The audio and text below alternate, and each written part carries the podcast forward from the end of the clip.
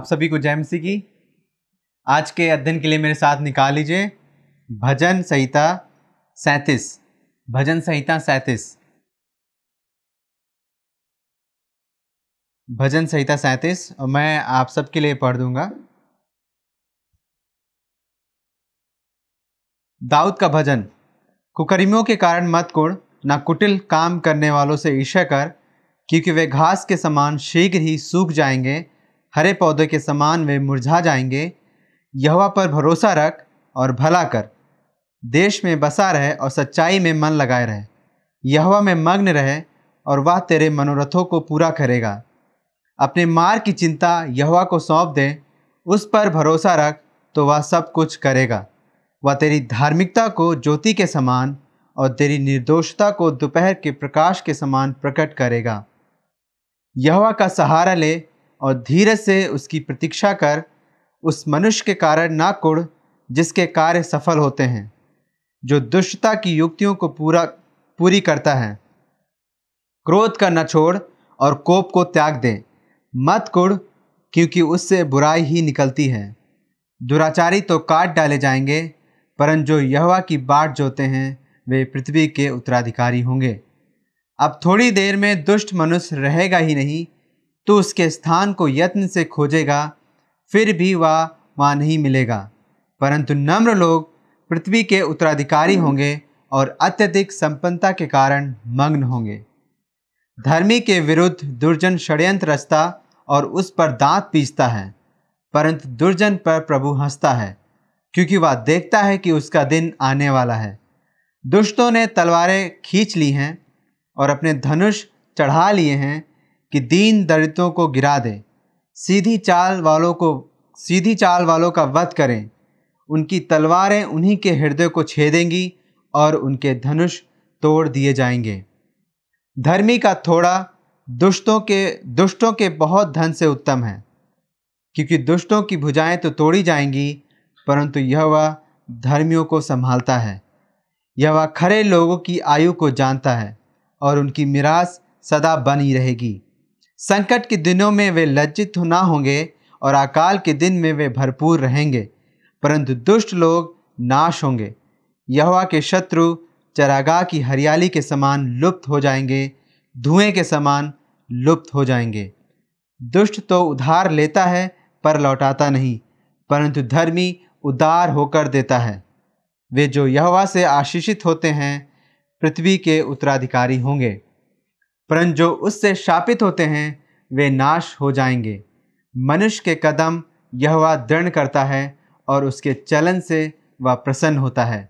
जब वह गिरे तो सिर के बल पछाड़ नहीं खाएगा, क्योंकि यह स्वयं ही उसका हाथ थामे रहता है। मैं जवान था और अब बूढ़ा हो गया हूँ, परंतु मैंने ना तो कभी धर्मी को त्यागा हुआ और ना कभी उसके वंश को भीख मांगते देखा है। वह दिन भर उदार होकर उधार देता है और उसके वंश को आशीष मिलती है। बुराई को छोड़ और भलाई कर, इस प्रकार तू सर्वदा बना रहेगा, क्योंकि यह न्याय प्रिय है और अपने भक्तों को नहीं त्यागता। उनकी तो सर्वदा रक्षा की जाती है, परंतु दुष्टों के वंश नाश किए जाएँगे। धर्मी लोग पृथ्वी के उत्तराधिकारी होंगे और उसमें सर्वदा वास करेंगे। धर्मी के मुँह से बुद्धि की और उसके जीव से न्याय की बातें निकलती हैं। उसके परमेश्वर की व्यवस्था उसके हृदय में बनी रहती है। उसके कदम फिसलते नहीं। दुष्ट जन धर्मी की घात में रहता और उसे मार डालने का यत्न करता है। यह वह उसके हाथ में धर्मी को ना छोड़ेगा और जब उसका न्याय किया जाए तो उसे दोषी ना ठहरने देगा। यवा की बाट जोता रहे और उसके मार्ग पर बना रहे। वह तुझे बढ़ाएगा कि तू पृथ्वी का उत्तराधिकारी हो।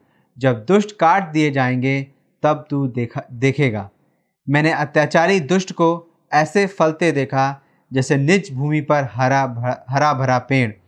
तब वह मिट गया और देखो, वह था ही नहीं, वरन मैंने उसे ढूंढा पर वह ना मिला। निर्दोष मनुष्य की दृष्टि कर, निर्दोष मनुष्य पर दृष्टि कर और खरे मनुष्य को देख, क्योंकि मेल से रहने वाले मनुष्य का वंश चलेगा, परंतु अपराधी सब के सब मर मिटेंगे। दुष्टों का अंत सर्वनाश है, धर्मियों का उद्धार तो यहवा से है। संकट के समय वह उनका बल है, और यह वह उनकी सहायता करके उन्हें बचाता है। वह उन्हें दुष्टों के, दुष्टों से छुड़ाकर उनका उद्धार करता है, क्योंकि वे उसमें शरण लेते हैं। आइए हम प्रार्थना करें। परमेश्वर पिता, हम धन्यवाद देते हैं इस भजन के लिए। आप हमारी सहायता कीजिए, पवित्र आत्मा आप हमारी सहायता कीजिए कि हम इस भजन को समझ सकें। और प्रभु जी, आप हमें इस भजन के द्वारा और अधिक आशीषित करिए। हम आपके भजन को समझ सकें और प्रभु जी, हम अपने पापों को देख सकें और हम अपने पापों से पश्चाताप कर सकें। आप हमारी सहायता कीजिए। प्रार्थना यीशु मसीह आपके नाम से मांगते हैं। आमीन। इस भजन का लेखक दाऊद है। पद एक पद एक के अनुसार भजन का लेखक दाऊद है। दाऊद इस भजन को उस समय लिख रहा है जब उसके लोग सताव का सामना कर रहे हैं। जब उसके लोग कठिन परिस्थिति में हैं। हम देखते हैं कि बार बार दाऊद यहाँ पे बात करता है कि पर लोग अपने लोगों को निर्देश देता है कि वो परमेश्वर भरोसा रखें और आ, क्योंकि प्रभु जी उनको संभालेंगे और दुष्टों का न्याय करेंगे। तो ये ये भजन बुद्धि का भजन है और इस पूरे भजन में हम देखते हैं कि दुष्ट और धर्मी जन के बीच में अंतर अंतर की बात करता है। पूरे भजन में हम देखते हैं कि दाऊद यहाँ पर धर्मी और दुष्ट जन के बीच में अंतर को बताता है कि धर्मी लोग कौन है, दुष्ट लोग कौन है। धर्मी का जीवन कैसा है, दुष्ट का जीवन कैसा है? और धर्मी का प्रतिफल क्या होगा? धर्मी को प्रभु जी क्या प्रतिफल देंगे? और दुष्ट को प्रभु जी कैसे उनका न्याय करेंगे। तो पूरे भजन में हम इस बात को, अंतर को हम देखते जाएँगे कि धर्मी जन को धर्मी जन का जीवन कैसा होना चाहिए और दुष्ट को दुष्ट जो दुष्ट है, उसका जीवन कैसा है और प्रभु जी उनका न्याय कैसे करेंगे। तो पद एक के में हम जब देखेंगे तो हम तो इस भजन से एक मुख्य बात जो हम देखेंगे, जो ये है कि परमेश्वर अपने लोगों को दुष्टों से छुड़ाकर उनका उद्धार करता है। परमेश्वर अपने लोगों को दुष्टों से छुड़ाकर उनका उद्धार करता है। परमेश्वर अपने लोगों को दुष्टों से छुड़ाकर उनका उद्धार करता है। तो इसके अंतर्गत हम तीन बात देखेंगे। पहली बात, परमेश्वर के प्रावधान पर भरोसा रखें। पद एक से लेकर ग्यारह पद में। परमेश्वर के प्रावधान पर भरोसा रखें। दूसरी बात, परमेश्वर पर भरोसा रखें क्योंकि वह अपने लोग को अनंत सुरक्षा प्रदान करता है। बारह से छब्बीस पद में। दूसरी बात, परमेश्वर में भरोसा रखें क्योंकि वह अपने लोगों को अनंत सुरक्षा प्रदान करता है। तीसरी जो तीसरी और अंतिम बात वो ये है, सत्ताईस पद से लेकर चालीस पद में वो ये है कि परमेश्वर की शरण में आए क्योंकि उद्धार उसी से है। परमेश्वर की शरण में आए क्योंकि उद्धार उसी से है। और यहाँ पे जब हम देखते हैं पहली बात पहली बात जो ये है कि परमेश्वर के जो लोग हैं, वे परमेश्वर के प्रावधान पे भरोसा रखेंगे। एक पद से लेकर ग्यारह पद में। एक पद में वो दाऊद यहाँ पे जो भजन जब शुरुआत करता है, आरंभ करता है, वो निर्देश के साथ आरंभ करता है। पहले ही पद में वो बात करता है, कह रहा है कि कुकर्मियों के कारण मत कुड़ और ना कुटिल काम करने वालों से ईर्षा कर। तो दाऊद यहाँ पर अपने लोगों को संबोधित कर रहा है, अपने लोगों से कह रहा है कि तुम कुकर्मियों के कारण मत कर कौन है कुकर्मी लोग? दुष्ट लोग, जो जो कुकर्म के काम कर रहे हैं, जो जिनके कार्य अच्छे नहीं हैं। वो बुरे कार हैं। और साथ दूस, दूसरे भाग में इसी पद के दूसरे भाग में वो कहता है कुटिल काम करने वाले। कुटिल काम करने वाले जो मतलब बुरे काम बुरे काम करने वालों से ईर्षा ना कर। क्यों नहीं करना है? दो पद में वो कारण दे रहा है। वो कारण ये है क्योंकि वो घास के समान शीघ्र ही सूख जाएँगे। हरे पौधों के समान वे मुरझा जाएँगे।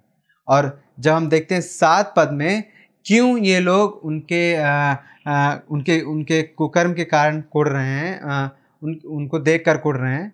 क्यों ये लोग उनके दुष्टों को देख कर कुड़ रहे हैं? आ, उनसे ईशा कर रहे हैं क्योंकि पद सात में वो बात करता है कि आ, उस मनुष्य के कारण ना कुड़ जिसके कार्य सफल होते हैं जो दुष्टता की युक्तियों को पूरी जो दुष्टता की युक्तियों को पूरी करता है। तो यहाँ पे स्पष्ट इसी बात कर रहा है कि ये जो दुष्ट लोग हैं इनके कार्य बुरे हैं और इनके कार्य सफल होते हैं इनके पास अधिक संपन्नता है। आ, तो जब धर्मी लोग देखते हैं इनको तो उनके मन में ये विचार आता है परमेश्वर के लोग मन में विचार आता है कि प्रभु जी इनका न्याय क्यों नहीं कर रहे हैं? ये लोग ऐसा क्यों कर रहे हैं? और ये लोग जब बुरे कार्य करें फिर भी ये लोग अधिक संपन्नता में बढ़ रहे हैं इनके कार्य सफल हो रहे हैं। हम सबने कहीं ना कहीं इस बात को अनुभव किया जब लोग हम देखते हैं अपने चारों ओर देखते हैं जो लोग दुष्ट लोग हैं जो बेकार लोग हैं। जब वो लोग संपन्नता में बढ़ते हैं जब लोग उनके पास और अधिक वस्तुएँ होती हैं तो हम उनको देखते हैं कि प्रभु जी इनको ऐसे आखिर क्यों ऐसा इन, इन, इन पर अनुग्रह करते हैं? क्यों प्रभु जी ये सब वस्तुएँ उनको प्रदान करते हैं? हमारे पास नहीं है। हम हमारे पास क्यों नहीं? तो जब ये भावनाएँ आती हैं तो वो लोग क्या करते हैं? उनके अंदर कुड़न होता है। वो लोग ईर्ष्या करने लगते हैं। लेकिन तीन पद में दाऊद हमको बताता है कि करना क्या है? धर्मियों को करना क्या है? परमेश्वर के लोग करना क्या है? परमेश्वर के लोग पे, लोगों को परमेश्वर पे भरोसा रखना है। क्यों भरोसा रखना है? क्योंकि वही है जो प्रावधान कराता है। क्योंकि प्रभु जी जो है, वो अपने लोग की चिंता करते हैं। और साथ ही साथ भरोसा रखना और साथ ही साथ और कह रहा है कि भला कर। तीन पद में भरोसा रख भरोसा रख, भला कर और सच्चाई में मन लगाए रहे। दुष्टों के समान जीवन व्यतीत मत कर, लेकिन परमेश्वर की इच्छा के अनुसार जीवन व्यतीत कर। क्या है परमेश्वर की इच्छा के अनुसार जीवन व्यतीत करना? परमेश्वर भरोसा रखना, सच्चाई में मन लगना। सच्चाई क्या है? परमेश्वर के वचन, परमेश्वर में मन लगाना। और जब लोग परमेश्वर पे मन लगाएँगे, परमेश्वर की सच्चाई में मन लगाएँगे, उस पर भरोसा रखेंगे तो प्रभु जी तो प्रभु जी उनकी इच्छाओं को पूरा करेगा। चार पद में देखिए, कह रहे यहवा में मग्न है, वह तेरे मनोरथों को पूरा करेगा। जब एक व्यक्ति परमेश्वर की बातों पे मन लगाएगा, परमेश्वर के वचन के साथ जीवन जिएगा, परमेश्वर में मग्न रहेगा, उसमें संतुष्ट रहेगा, दुष्टों को देखकर, दुष्टों को सफल सफल होते हुए देखकर परेशान नहीं होगा, परंतु परमेश्वर में भरोसा रखेगा, परमेश्वर में संतुष्ट होगा तो उसकी इच्छाएँ भी परमेश्वर केंद्रित होंगी। उनकी इच्छाएँ भी परमेश्वर चलित होंगी। परमेश्वर की इच्छा के अनुसार उनकी इच्छाएँ होंगी। तब क्या करे? प्रभु जी उनके मनोरथों को पूरा करेगा। और क्या है वो परमेश्वर की इच्छा? छः पद में वो बात करता है कि वह धार्मिकता को, ज्योति के समान और निर्दोषता को दोपहर के प्रकाश के समान प्रकट करेगा। प्रभु जी एक दिन प्रकट करेंगे कि दोष, दोषी कौन है? निर्दोष कौन है? जो लोग परमेश्वर भरोसा रखते हैं, जो लोग परमेश्वर में संतुष्ट होते हैं, जो उसकी इच्छाओं के अनुसार जीवन व्यतीत करते हैं, वही लोग प्रभु, एक दिन प्रभु, समय आएगा जब प्रभु उनके निर्दोषता को दोपहर के प्रकाश के समान और उनके धार्मिकता को ज्योति के समान प्रकट करेंगे। समय आएगा, प्रभु जी उनको दुष्टों से अलग करेंगे। उनको दोष निर्दोष ठहराएँगे, उनको दोषी नहीं ठहराएँगे। लेकिन उसके बाद नौ और दस और ग्यारह पद में प्रभु जी, जो लोग परमेश्वर भरोसा नहीं रखते हैं, जो लोग परमेश्वर में संतुष्ट नहीं होते हैं, जो दुष्ट लोग हैं, प्रभु जी उनका न्याय करेंगे। प्रभु जी उनका न्याय करेंगे। नौ पद में दुराचारी तो काट डाले जाएँगे परंतु यहवा की बात जोते हैं वे पृथ्वी के उत्तराधिकारी होंगे। वे वे वो लोग हैं जो परमेश्वर में मग्न हैं जो परमेश्वर में संतुष्ट हैं वही लोग पृथ्वी पृथ्वी के उत्तराधिकारी होंगे परंतु दुष्ट लोग हैं प्रभु जी उनको उनका न्याय करेंगे उनको मिटा देंगे। आ, दस पद में अब वो थोड़ी देर में दुष्ट मनुष्य रहेगा नहीं मतलब वो कुछ समय के लिए है लेकिन जब एक समय आएगा, प्रभु जी उनका उनका न्याय करेंगे। परंतु नम्र लोग, इसके विपरीत, नम्र लोग, कह रहा है कि नम्र लोग पृथ्वी के उत्तराधिकारी हैं। कौन है नम्र लोग? वे नम्र लोग जो अपने पापों को मानते हैं। यही पद, इस पद को यीशु मसीह अपने धन्यवाड़ी में जब वो मत्ती पाँच अध्याय में वो इस बात को उद्धरण करते हैं, वो कहते हैं कि जो लोग नम्र हैं, वो पृथ्वी के उत्तराधिकारी होंगे। वे लोग नम, कौन नम्र लोग हैं? जो लोग परमेश्वर भरोसा रखते हैं, जो परमेश्वर में मग्न रहते हैं, जो परमेश्वर की सच्चाई पे मन लगाए रहते हैं, वो जो अपने पापों को मानते हैं, वो दुष्टों के अनुसार जीवन नहीं व्यतीत करते हैं, वे हैं नम्र लोग और वे, प्रभु जी उनको क्या करेंगे? पृथ्वी के उत्तराधिकारी होने का अधिकार देंगे। वे लोग परमेश्वर के साथ रहेंगे। वे लोग, ये जो पृथ्वी के उत्तराधिकारी के होने का अर्थ है, वे परमेश्वर के साथ एक दिन होंगे। कब? अनंत जीवन में। और कह रहे हैं अत्यधिक संपन्नता के कारण मग्न होंगे। क्यों भले ही ये संसार की दृष्टि में इनके पास कुछ नहीं है जो परमेश्वर के लोग हैं कुछ नहीं लेकिन ये परमेश्वर की दृष्टि में अत्यधिक संपन्न लोग हैं। कैसे? क्यों क्यों ये लोग अत्यधिक संपन्न लोग हैं? क्योंकि जो इनके पास शांति है जो प्रभु जो प्रभु जी इनके पास है वही सब कुछ है। और ये हमारे और आपके ऊपर भी लागू होता है। हम हाँ, यीशु मसीह का धन्यवाद यीशु मसीह ने हमको सब प्रकार की आत्मिक आशीषों से आशीषित किया है। हम और मसीही लोग, जो परमेश्वर के लोग हैं, जो विश्वासी लोग हैं, वे सबसे धनी व्यक्ति हैं, सबसे धनी व्यक्ति हैं। क्या आप इस बात पर विश्वास करते हैं? क्यों धनी व्यक्ति हैं? क्योंकि वे लोग आत्मिक रीति से धनी हैं। प्रभु ने उनको वो उस धन से आशीषित किया है, जो संसार के पास नहीं है। वो है आत्मिक धन। आत्मिक धन जब हम भीष्यो उसके एक अध्याय में पढ़ते हैं तो वो बात करता है कि परमेश्वर ने हमको ख्रीस्ट में मसीह में सब प्रकार की आत्मिक आशीषों से आशीषित किया है। हमको पापों की क्षमा दिया है उसने हमें जगत की उत्पत्ति से पहले चुन लिया और आ, उसने हमें अनंत जीवन की आशा दी। इसलिए वे आ, हम लोग हम लोग जो मसीह लोग हैं मसीही लोग जो मसीह के पीछे चलते हैं परमेश्वर के लोग अत्यधिक सम अत्यधिक संपन्न लोग हैं। इसलिए हम क्या करेंगे? क्योंकि हम परमेश्वर में हम परमेश्वर ने हमको धनी बना दिया है, हम अत्यधिक संपन्न लोग हैं, हम परमेश्वर पर भरोसा रखेंगे और उसके अनुसार जीवन व्यतीत करेंगे। साथ ही साथ, बारह पद से लेकर जो दूसरी बात है, वह ये है कि परमेश्वर में भरोसा रखें क्योंकि वो अपने लोगों को अनंत सुरक्षा प्रदान करता है।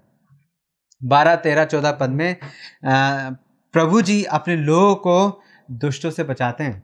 यहाँ पे बात अगर हम देखें तो बात कर रहा है धर, जो दुष्ट लोग हैं वो धर्मी जन के विरोध में षड्यंत्र रच रहे हैं योजनाएँ बना रहे हैं और वो सोचते हैं कि हम इन पर घा इन, इन, इन, इनको घात करेंगे इनको मार डालेंगे। चौदह पद में उन्होंने तलवारें खींच ली हैं और वो क्या कह रहे हैं अपने धनुष को चढ़ा लिए लेकिन तेरह पद और चौदह पंद्रह पद बहुत ही अद्भुत। वो कह रहा है कि परंतु दुर्जन पर प्रभु हंसता है। क्योंकि वह देखता है कि उसका दिन आने वाला है। दुष्ट लोग हैं, वो सोच रहे हैं कि हम इनका नाश कर देंगे, इनका सर्वनाश कर देंगे, हम इनको मार डालेंगे। लेकिन प्रभु जी जब उनको देखते हैं दोस्तों तो प्रभु जी उन पर हँसते हैं। क्यों? क्यों हँसते हैं प्रभु जी क्योंकि प्रभु जी जानते हैं कि एक दिन इनका न्याय हम मैं करूँगा। प्रभु जी जानते हैं कि ये लोग एक दिन नाश होंगे। लोग सोचते तो हैं कि ये लोग प्रभु के लोगों को नाश कर देंगे लेकिन प्रभु जी उस दुष्टों से बढ़कर सामर्थ्य परमेश्वर है। वो राजाओं का राजा है, वो प्रभु का प्रभु है।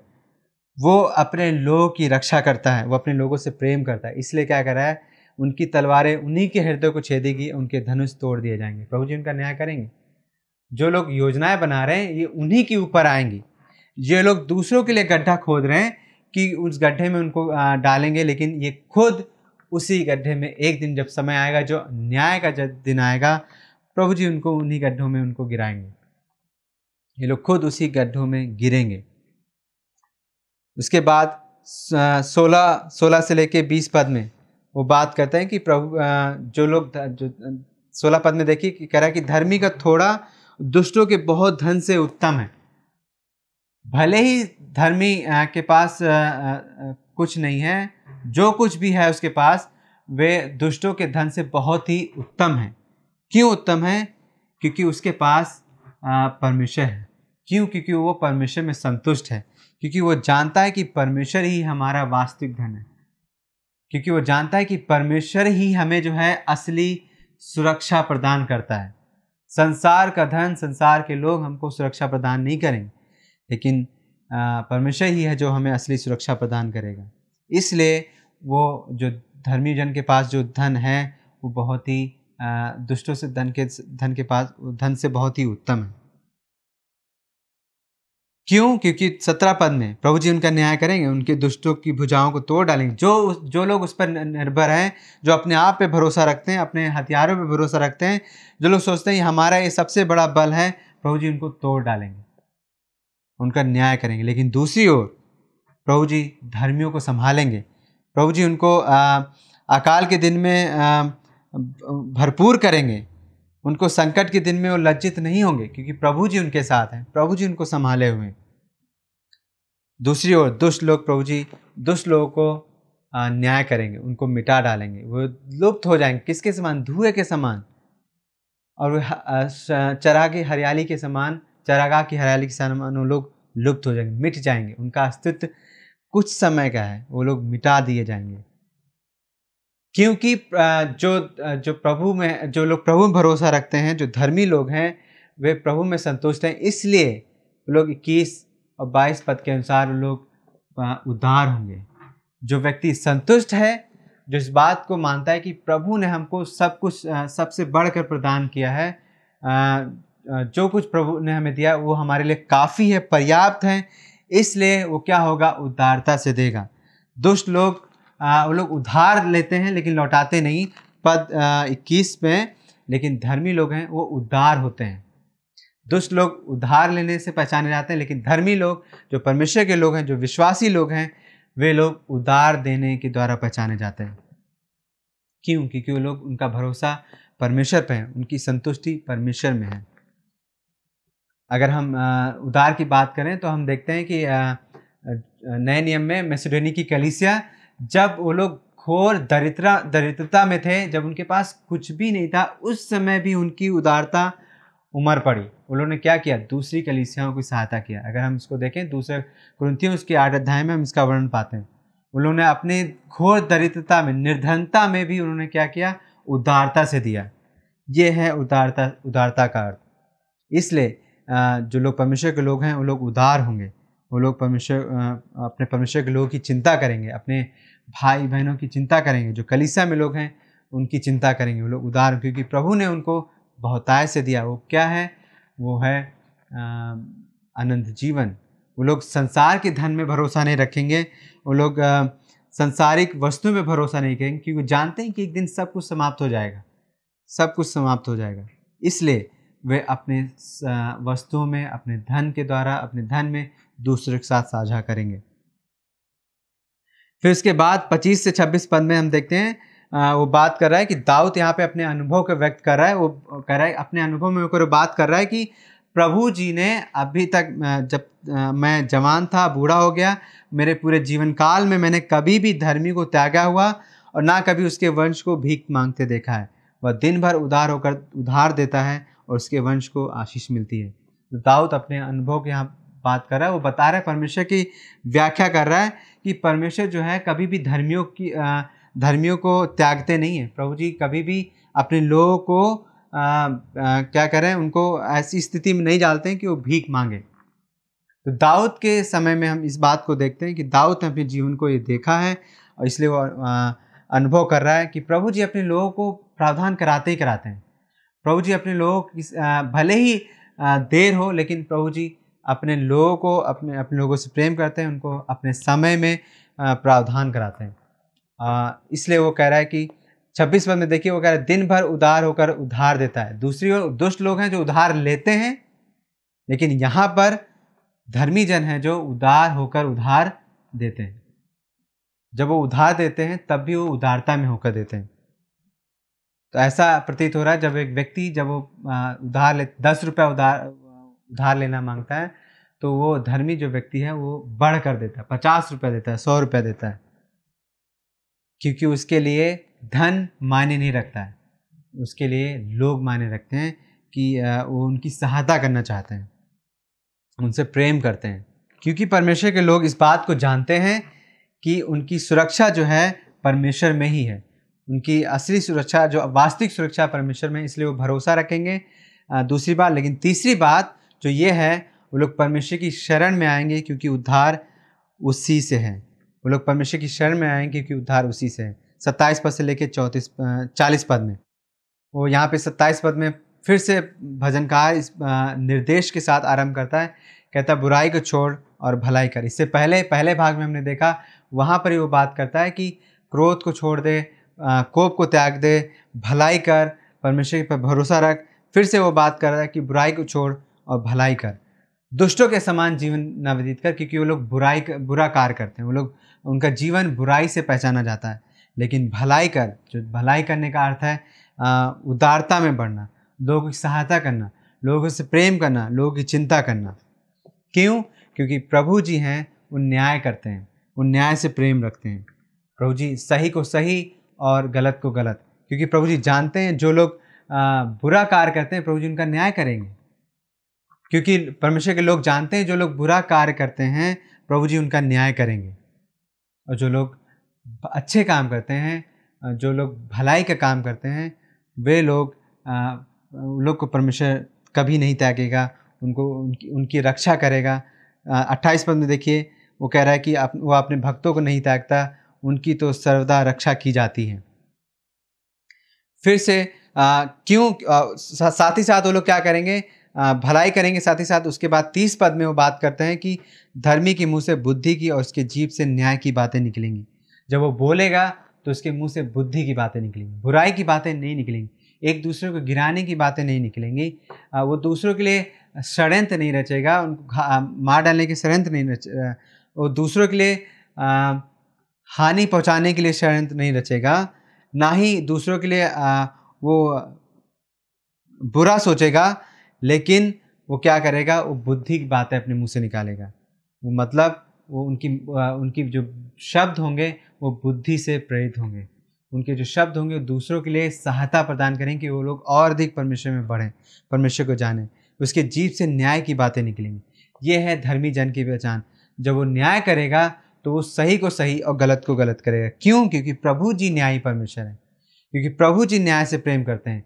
इसलिए उसके लोग भी न्याय से प्रेम रखेंगे और न्याय की बातें करेंगे। इकतीस, बत्तीस, तैंतीस पद में वो बात करता है कि प्रभु जी अपने लोगों के कदम को फिसल, फिसलने नहीं देगा। प्रभु जी उनको दुष्टों के हाथ में नहीं पड़ने देगा। प्रभु जी उनको जब उनका प्रभु जी न्याय करेंगे तो प्रभु जी उनको दोषी नहीं ठहराएँगे। क्यों? क्योंकि प्रभु जी ने, प्रभु जी ने उनको चुना है, जो परमेश्वर के लोग हैं, प्रभु ने उनको चुना है, परमेश्वर ने उनको बचाया है, उनको दुष्टों से बचाया है, इसलिए प्रभु जी उनको दोषी नहीं ठहराएँगे। और उनकी, उनका जीवन भी इस बात को स्पष्ट करेगा, जो धर्मी जन का जीवन है, जो परमेश्वर के लोगों का जीवन है, वो इस बात में स्वतः स्पष्ट करेगा कि वो लोग परमेश्वर के लोग हैं, वो अपने जीवन से इस बात को दिखाएँगे। और चौंतीस पद के अनुसार, वे लोग परमेश्वर की बाट जोतेंगे मतलब वो लोग परमेश्वर की प्रतीक्षा करेंगे कि वो जानते हैं कि प्रभु जी दुष्टों का न्याय करेंगे। और पैंतीस और छत्तीस पद में वो दाऊद अपने अनुभव के साथ वो बात करता है कि दुष्ट लोग जो हैं, वो लोग फलते फूलते तो हैं, लेकिन वो तुरंत मिट जाते हैं। उनके पास जो कुछ भी है, वो लोग तुरंत वो लोग मिटा डालेंगे। वो बात करता है, वो बात करता है, वो आने वाले न्याय की बात करता है। भले वो संसार में जब तक हैं, जब तक वो लोग संपन्न हैं उनके पास सब कुछ है, लेकिन प्रभु जी उनको आ, उनका न्याय करेंगे। उन, उनको मिटा डालेंगे। फिर सैंतीस पद में वो बात करता है कि निर्दोष मनुष्य पर दृष्टि कर और खरे मनुष्य को दो क्योंकि मेल से रहने वाले मनुष्य का वंश चलेगा। जो लोग धर्मी जन की पहचान यहाँ पे फिर से वो बात कर रहा है कि वो लोग निर्दोष लोग हैं। वो लोग खरे मनुष्य हैं। लोग पवित्र हैं। उनकी पहचान वो लोग उनकी पहचान जो है वो लोग मेल से रहने वाले हैं। परंतु जो दूसरी ओर जो अपराधी हैं, वे लोग दुष्टता की बातें करते हैं और वे, वो नाश हो जाएँगे। इसलिए उनतालीस सौ चालीस पद में दाऊद इस बात के साथ समाप्त करता है कि धर्मियों का उद्धार तो यहवा ही से है, संकट के समय वह उनका बल है और उनकी, यहवा उनकी सहायता करके उन्हें बचाता है। अब भजनकार अपने अंत, अपने भजन के अंत में है। वो इस बात को लोगों को आश्वासन दे रहा है कि परेशान मत हो। दुष्टों के कारण परेशान मत हो, उनके कार्य के कारण, उनके जीवन के द्वारा परेशान मत हो। भले वो संसार में संपन्न है, उनके पास बहुत आय से है, लेकिन प्रभु जी जो हैं, जो यहवा परमेश्वर है, वो आप, तुम्हारा उद्धार करेंगे तुमको दुष्ट से छुड़ाएँगे, क्योंकि प्रभु जी हैं, उनका जो गुण है, वो उद्धार करता है, वो वो अपने लोगों की चिंता करता है, अपने, अपनी इच्छा में होकर, अपने प्रेम में होकर प्रभु जी अपने लोगों की चिंता करता है, उनको उद्धार देता है। पद उनतालीस पे यहाँ पे जो लिखा है कि धर्मियों का उद्धार तो यहवा से है, संकट के समय वह उनका बल है। तो ये बात सच में हम देखते हैं पूरे भजन में कि कैसे परमेश्वर अपने लोगों को संभालता है, कैसे परमेश्वर अपने लोगों की चिंता करता है। वो दयालु परमेश्वर है, वो अनुग्रहकारी परमेश्वर है, वो अपने लोगों को छुटकारा देता है, अपने लोगों को दुष्टों से बचाता है, उन पर अनुग्रह करता है। वास्तव में उद्धार यहवा ही से है। और हम और आप, जो मसीह हैं, जो विश्वासी हैं, हम और आप और भी अधिक भरोसे के साथ और अधिक उत्साह के साथ आशा के साथ हम और अधिक ये इस बात को कह सकते हैं, विश्वास के साथ इस बात को कह सकते हैं कि हाँ वास्तव में उद्धार यह से है। क्योंकि हम, अगर हम नए नियम में देखते हैं तो हम पाते हैं कि हमारी जो, हमारी स्थिति थी, हम तो दुष्ट की श्रेणी में आते हैं। अगर हम अपने पूरे भजन में देखें तो हम सब दुष्ट की श्रेणी में आते हैं। हम सब ने दुष्ट का, दुष्टता का कार्य किया है। लेकिन यीशु मसीह का धन्यवाद हो कि उसने हमें बचा लिया, उसने हमें धर्मी ठहरा दिया गया। हमारा हमारा और आपका जीवन तो धार्मिक जन के अनुसार नहीं था, हमारा और आपका जीवन दुष्ट के अनुसार था। हम तो हम तो और आप परमेश्वर के विरोध में जीवन जी रहे थे।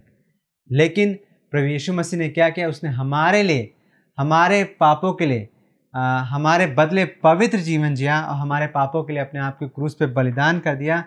उसके, उस पर विश्वास के द्वारा हम धर्मी ठहरा दिए गए। इसलिए अब जब हम यीशु मसीह में हमने विश्वास किया, उसने हमें बचा लिया, हमने इस पर विश्वास किया, अब हम उसके लोग हैं, परमेश्वर के लोग हैं, हम हम धर्मी लोग हैं। अब हम अपने आप हम परमेश्वर की दृष्टि में धर्मी क्योंकि ये हमारे अच्छे काम के द्वारा नहीं हुआ है, ये हमारे अच्छे गुणों के अनुसार नहीं हो क्योंकि हमारे अच्छे काम परमेश्वर के सामने मैले चिथे गंदे कपड़े के समान हैं। हम और आप परमेश्वर के सामने दुष्ट लोग थे। हम और आप परमेश्वर की दृष्टि में बहुत ही बहुत ही हम और आप परमेश्वर की दृष्टि में बहुत ही बुरे लोग थे। हमने और आपने परमेश्वर का विद्रोह किया।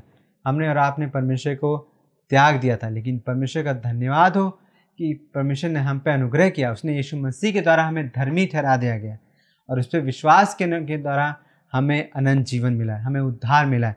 इसलिए हम और आप इस बात को और अधिक आशा के साथ, विश्वास के साथ, भरोसे के साथ कह सकते हैं कि धर्मियों धर्मियों का उद्धार तो यह वह सही है। वास्तव में हमारा उद्धार करता है। तो हमारा और आपका प्रत्युत्तर क्या होगा? हम और आप क्या करेंगे? हम और आप परमेश्वर का धन्यवाद देंगे कि प्रभु ने हमें अपना लोग हम अपना लोग बना लिया।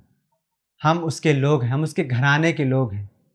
अब हम दुष्ट की श्रेणी में नहीं आते हैं। अब हम धर्मी की श्रेणी में आते हैं। किस लिए ये परमेश्वर ये यीशु मसीह के कारण हुआ?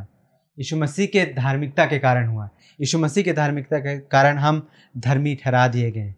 इसलिए हम और भी अधिक क्या करेंगे? हम परमेश्वर का धन्यवाद देंगे और उसकी और अधिक उदारता में बढ़ेंगे। और साथ ही साथ हम ये भी ध्यान रखेंगे कि आ, कहीं ऐसा तो नहीं हमारा जीवन अभी भी जब हम धर्मी ठहरा दिए गए हैं हम विश्वास में बढ़ रहे हैं कहीं ऐसा तो नहीं हम दुष्टता का कार्य कर रहे हैं।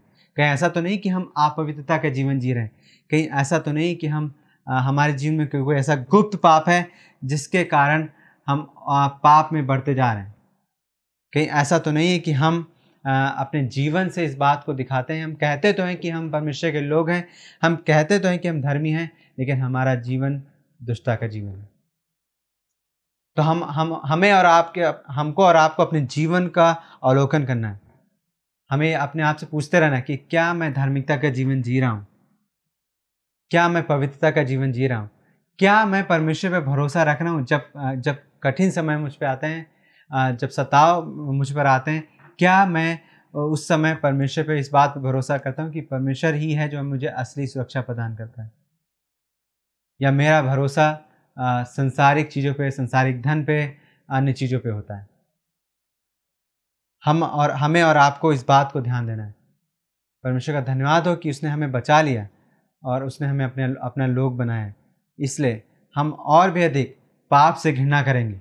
हम और अधिक पवित्रता का पीछा करेंगे। प्रभु हमारी और आपकी सहायता करें कि हम और भी अधिक पवित्रता का जीवन जिए, पाप से घृणा करें, परमेश्वर पे भरोसा रखें और परमेश्वर के प्रावधान पे भरोसा रखें। वही है जो हमको छुटकारा देता है, वही है जो हमें अभी छुटकारा दिया और हम उसके उसी के कारण यीशु मसीह के कारण हम एक दिन उस राज में प्रवेश करेंगे अनंत जीवन में प्रवेश करेंगे जो यहाँ पे बात करता है कि पृथ्वी के उत्तराधिकारी होंगे धर्मी लोग। हम और आप यीशु मसीह के कारण उस राज में प्रवेश करेंगे।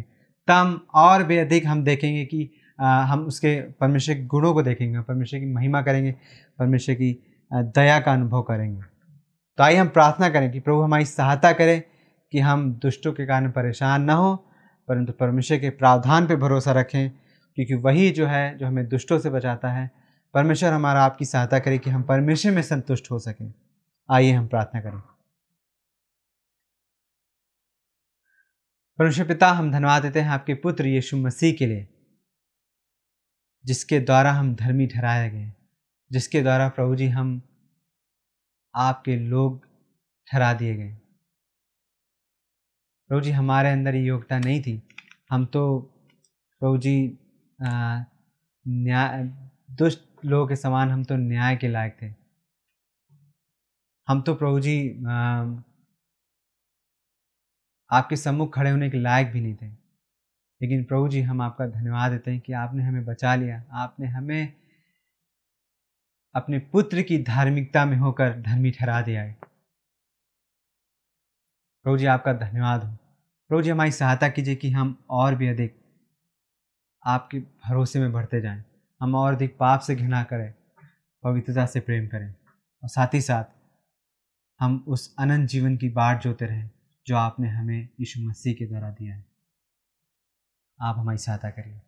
प्रार्थना यीशु मसीह के नाम से मांगते हैं। आमीन।